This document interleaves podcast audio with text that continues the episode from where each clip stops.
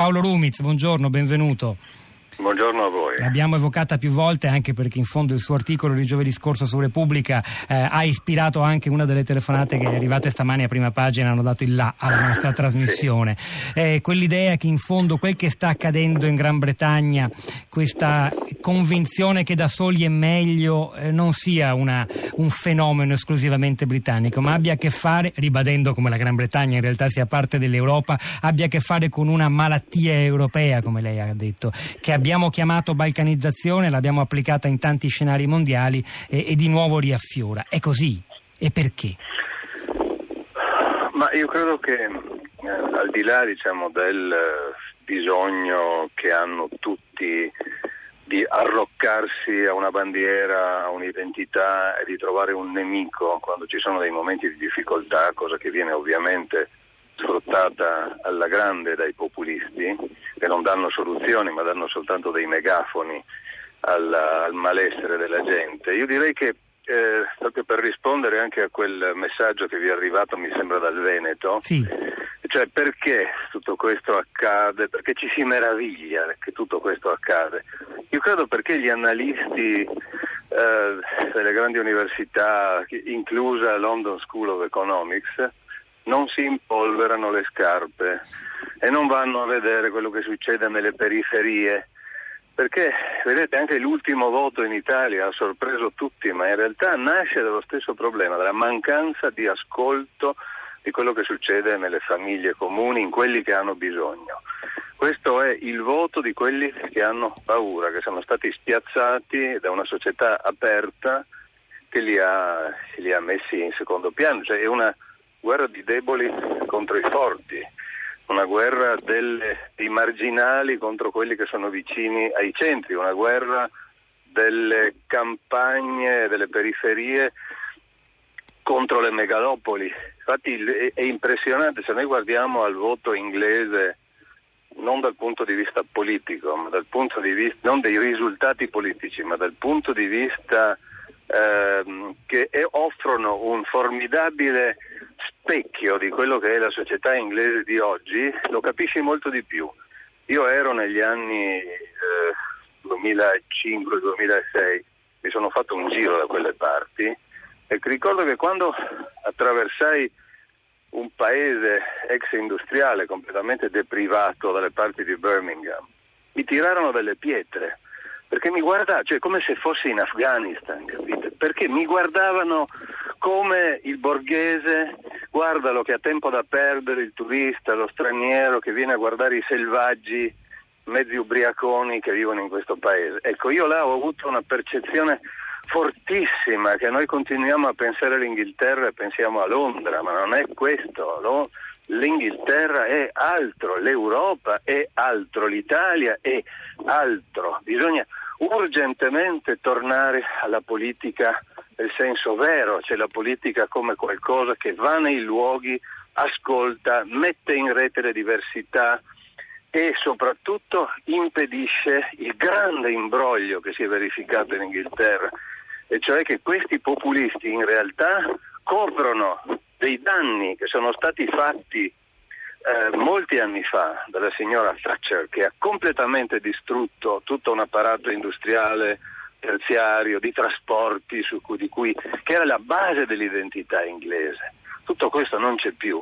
Allora io vedo in questi, in questi populisti inglesi proprio un, un tentativo, forse inconsapevole, ma secondo me neanche tanto, di coprire delle responsabilità di cui loro stessi sono stati eh, sono stati partecipi. Mi scusi, eh, Rumiz, ma questa rabbia che lei ha intercettato in quei dintorni, sobborghi inglesi che ha visitato dieci anni fa, questa rabbia che forse ha confluito in parte verso il voto per Brexit in questo caso, è una rabbia che, lei dice c'è anche in altri paesi, c'è anche da noi, bisogna impolverarsi le scarpe per andarla a scoprire quando si vuole raccontare la realtà. È una rabbia che può portare ad ulteriori nuove tappe di una balcanizzazione dell'Europa, può addirittura mettere in questione quella che è stata un'architettura istituzionale in grado comunque di garantirci, eh, almeno nella zona occidentale dell'Europa, una sostanziale pace dopo la seconda guerra mondiale. Io credo che non se ne viene fuori se noi non cominciamo a considerare l'Europa una patria. E noi non possiamo considerare una patria qualcosa che è esclusivamente un insieme di regole e, di, e un'unità monetaria. Non è così.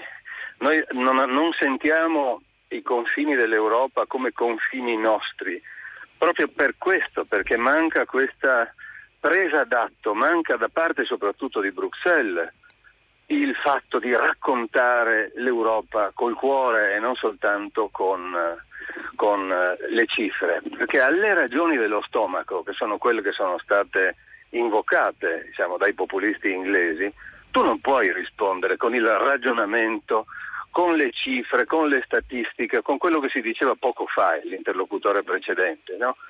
Devi rispondere con le ragioni del cuore, che sono le uniche che possono andare oltre. Allora descrivila questa Europa.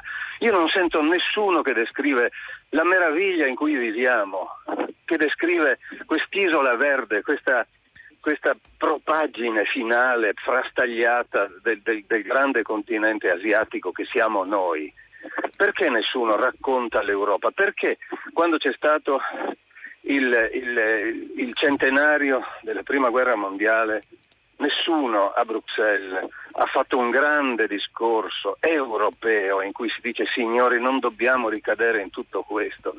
Si è lasciata perdere un'occasione enorme. È stato lì proprio nel 2014 che io girando per i fronti d'Europa, per il mio giornale, per la Repubblica, mi sono reso conto di come l'Europa fosse assente nell'interpretazione e nel, nel prendere atto di questa tremenda lezione che noi avevamo avuto cent'anni fa e che, della quale oggi non possiamo non prendere atto perché quella guerra non è archeologia, è una cosa che sta dentro di noi che oggi si esplicherebbe in modo diverso però esiste, noi non possiamo pensare che la guerra sia lontana come le piramidi egiziane. Senta Rumez, ma è, è possibile, è possibile provare un coinvolgimento emotivo? Lei usa la parola patria, una parola che ha avuto tanti usi diversi e anche molto nocivi nella storia recente. È possibile provare tutto questo per uno spazio così grande, dove ci sono persone molto diverse che parlano lingue diverse? Insomma, siamo ancora molto lontani da, da, da un sentire comune.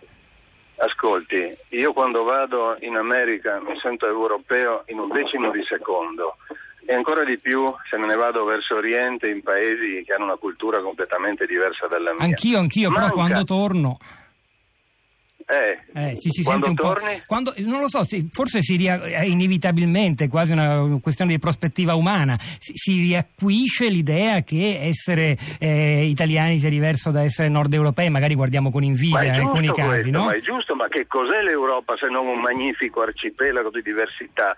Ma queste cose le devi raccontare, le ma devi patria, dire, le devi narrare. Manca assolutamente una capacità di narrazione nelle classi politiche, non sanno evocare, evocare il tempo, il passato e anche la geografia di questi luoghi, manca la concretezza della percezione dei luoghi, manca appunto la, eh, il, la voglia di impolverarsi le scarpe, di uscire da, dai talk show, uscire dalla presunzione che basta un click per capire il mondo.